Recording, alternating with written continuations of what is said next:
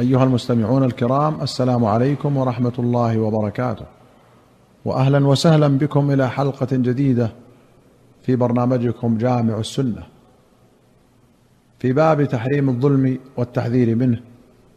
أخرج البخاري ومسلم رحمهما الله عن أبي هريرة رضي الله عنه أن رسول الله صلى الله عليه وسلم قال: إذا قاتل، وفي رواية إذا ضرب أحدكم أخاه فليجتنب الوجه، وفي أخرى فلا يلطمن الوجه، وفي أخرى فليتق الوجه. زاد مسلم: فإن الله خلق آدم على صورته. قال ابن حجر رحمه الله: اختلف في الضمير في قوله على صورته، وقال القرطبي: أعاد بعضهم الضمير على الله مستمسكا بما ورد في بعض طرقه: إن الله خلق آدم على صورة الرحمن. وقد أنكر المازري ومن تبعه صحة هذه الزيادة، ثم قال: وعلى تقدير صحتها فيحمل على ما يليق بالباري سبحانه وتعالى. قال ابن حجر: قلت الزيادة أخرجها ابن أبي عاصم في السنة والطبراني من حديث ابن عمر بإسناد رجاله ثقات، وأخرجها ابن أبي عاصم عن أبي هريرة بلفظ يرد التأويل الأول. قال: من قاتل فليجتنب الوجه، فإن صورة وجه الإنسان على صورة وجه الرحمن. فتعين إجراء ما في ذلك على ما تقرر بين أهل السنة من إمراره كما جاء. انتهى. وسيأتي في كتاب بدء الخلق وصفات المخلوقات أنه لم يكن بين السلف من القرون الثلاثة نزاع في عود الضمير إلى الله جل وعلا، بل وأنه أيضا مذكور فيما عند أهل الكتابين من الكتب كالتوراة وغيرها، ولم يقل أحد بعود الضمير إلى غير الله تعالى إلا في 100 لما انتشرت الجهمية المعطلة الذين يعطلون صفات الله وينكرونها، كما بينه شيخ الإسلام ابن تيمية رحمه الله في كتابه نقد التأسيس. سبحان الله وتعالى عما يقولون علوا كبيرا. وأخرج البخاري عن أنس رضي الله عنه أن رسول الله صلى الله عليه وسلم قال: انصر أخاك ظالما أو مظلوما. فقال رجل: يا رسول الله، أنصره إذا كان مظلوما، أفرأيت إذا كان ظالما كيف أنصره؟ قال: تحجزه أو تمنعه من الظلم، فإن ذلك نصره. وفي رواية قال: تأخذ فوق يديه. وأخرج الشيخان رحمهما الله عن ابن عمر رضي الله عنهما قال: إن الناس نزلوا مع رسول الله صلى الله عليه وسلم على الحجر أرض ثمود في غزوة تبوك، فاستقوا من آبارها وعجنوا به العجين، فأمرهم رسول الله صلى الله عليه وسلم أن يهريقوا ما استقوا ويعلفوا الإبل العجين، وأمرهم أن يستقوا من البئر التي كانت تردها الناقة. وفي رواية: لما مر النبي صلى الله عليه وسلم بالحجر قال: لا تدخلوا مساكن الذين ظلموا أنفسهم أن يصيبكم ما أصابهم إلا أن تكونوا باكين. ثم قنع رأسه وأسرع السير حتى جاز الوادي. وللبخاري أنه قال لأصحاب الحجر: لا تدخلوا على هؤلاء القوم إلا أن تكونوا باكين، فإن لم تكونوا باكين فلا تدخلوا عليهم أن يصيبكم مثل ما أصابهم. وأمرهم أن لا يشربوا من آبارها ولا يستقوا منها، فقالوا: قد عجنا منها واستقينا. فأمرهم أن يطرحوا ذلك العجين ويهريقوا ذلك الماء. ولمسلم أنه قال: لا تدخلوا على هؤلاء المعذبين، ثم ذكر مثله. الحجر هي مدائن صالح، وقنع رأسه أي غطاه، كما يقال مقنع بالحديد أي مغطى رأسه به. وأخرج البخاري عن أبي الأسود محمد بن عبد الرحمن قال: قطع على أهل المدينة بعث فاكتتبت فيه، فلقيت عكرمة مولى ابن عباس فأخبرته، فنهاني عن ذلك أشد النهي.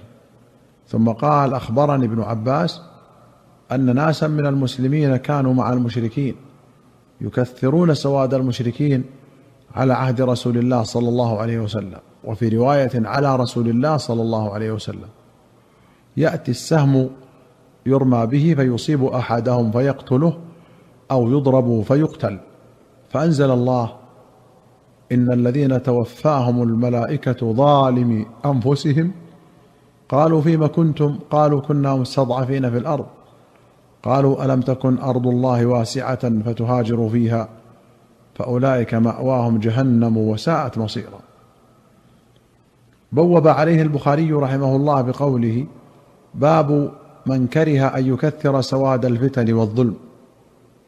وقوله: قطع على أهل المدينة بعث، أي ألزموا بإخراج جيش لقتال أهل الشام، وكان ذلك زمن ابن الزبير. وأخرج أحمد والدارمي وأبو داود والنسائي وابن حبان والطبراني في الكبير والحاكم والبيهقي في السنن رحمهم الله بسند حسن عن أبي رمثة التيمي رضي الله عنه قال: انطلقت أنا وأبي إلى رسول الله صلى الله عليه وسلم، فقال لأبي: من هذا معك؟ قال: هذا ابني. قال: أتحبه؟ قال: نعم. قال: أما إنك لا تجني عليه ولا يجني عليك. قال: وتلا رسول الله صلى الله عليه وسلم: ولا تزر وازرة وزر أخرى. باب الأيمان والنذور. أخرج مسلم رحمه الله عن جندب بن عبد الله رضي الله عنه أن رسول الله صلى الله عليه وسلم حدث أن رجلا قال: والله لا يغفر الله لفلان، وأن الله تعالى قال: من ذا الذي يتألى علي ألا أغفر لفلان، فإني قد غفرت له وأحبطت عملك. قوله يتألى علي أي يحلف علي، يقال آلى يولي، وتألى يتألى أي حلف. وأخرج البخاري عن عبد الله بن عمرو بن العاص رضي الله عنهما أن النبي صلى الله عليه وسلم قال: الكبائر الإشراك بالله، وعقوق الوالدين، وقتل النفس، واليمين الغموس. وفي رواية أن أعرابيا جاء إلى النبي صلى الله عليه وسلم فقال: يا رسول الله ما الكبائر؟ قال: الإشراك بالله. قال: ثم ماذا؟ قال: ثم عقوق الوالدين. قال: ثم ماذا؟ قال: اليمين الغموس. قلت: وما اليمين الغموس؟ قال: الذي يقتطع مال امرئ مسلم هو فيها كاذب. وأخرج مسلم عن وائل بن حجر رضي الله عنه قال: جاء رجل من حضرموت ورجل من كندة إلى رسول الله صلى الله عليه وسلم، فقال الحضرمي: يا رسول الله إن هذا قد غلبني على أرض كانت لأبي. فقال الكندي: هي أرضي في يدي أزرعها، ليس له فيها حق. فقال النبي صلى الله عليه وسلم للحضرمي: ألك بينة؟ قال: لا. قال: فلك يمينه. قال: يا رسول الله إن الرجل فاجر لا يبالي على ما حلف عليه، وليس يتورع عن شيء. فقال: ليس لك منه إلا ذلك.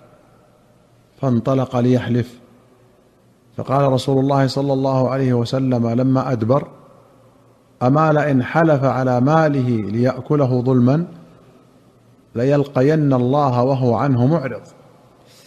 وفي رواية قال: كنت عند رسول الله صلى الله عليه وسلم فأتاه رجلان يختصمان في أرض، فقال أحدهما: إن هذا انتزى على أرضي يا رسول الله في الجاهلية.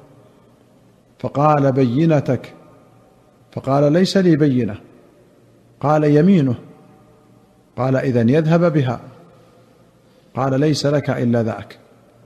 فلما قام ليحلف قال رسول الله صلى الله عليه وسلم: من اقتطع أرضا ظالما لقي الله وهو عليه غضبان. الفاجر هو المنبعث في المعاصي والحرام.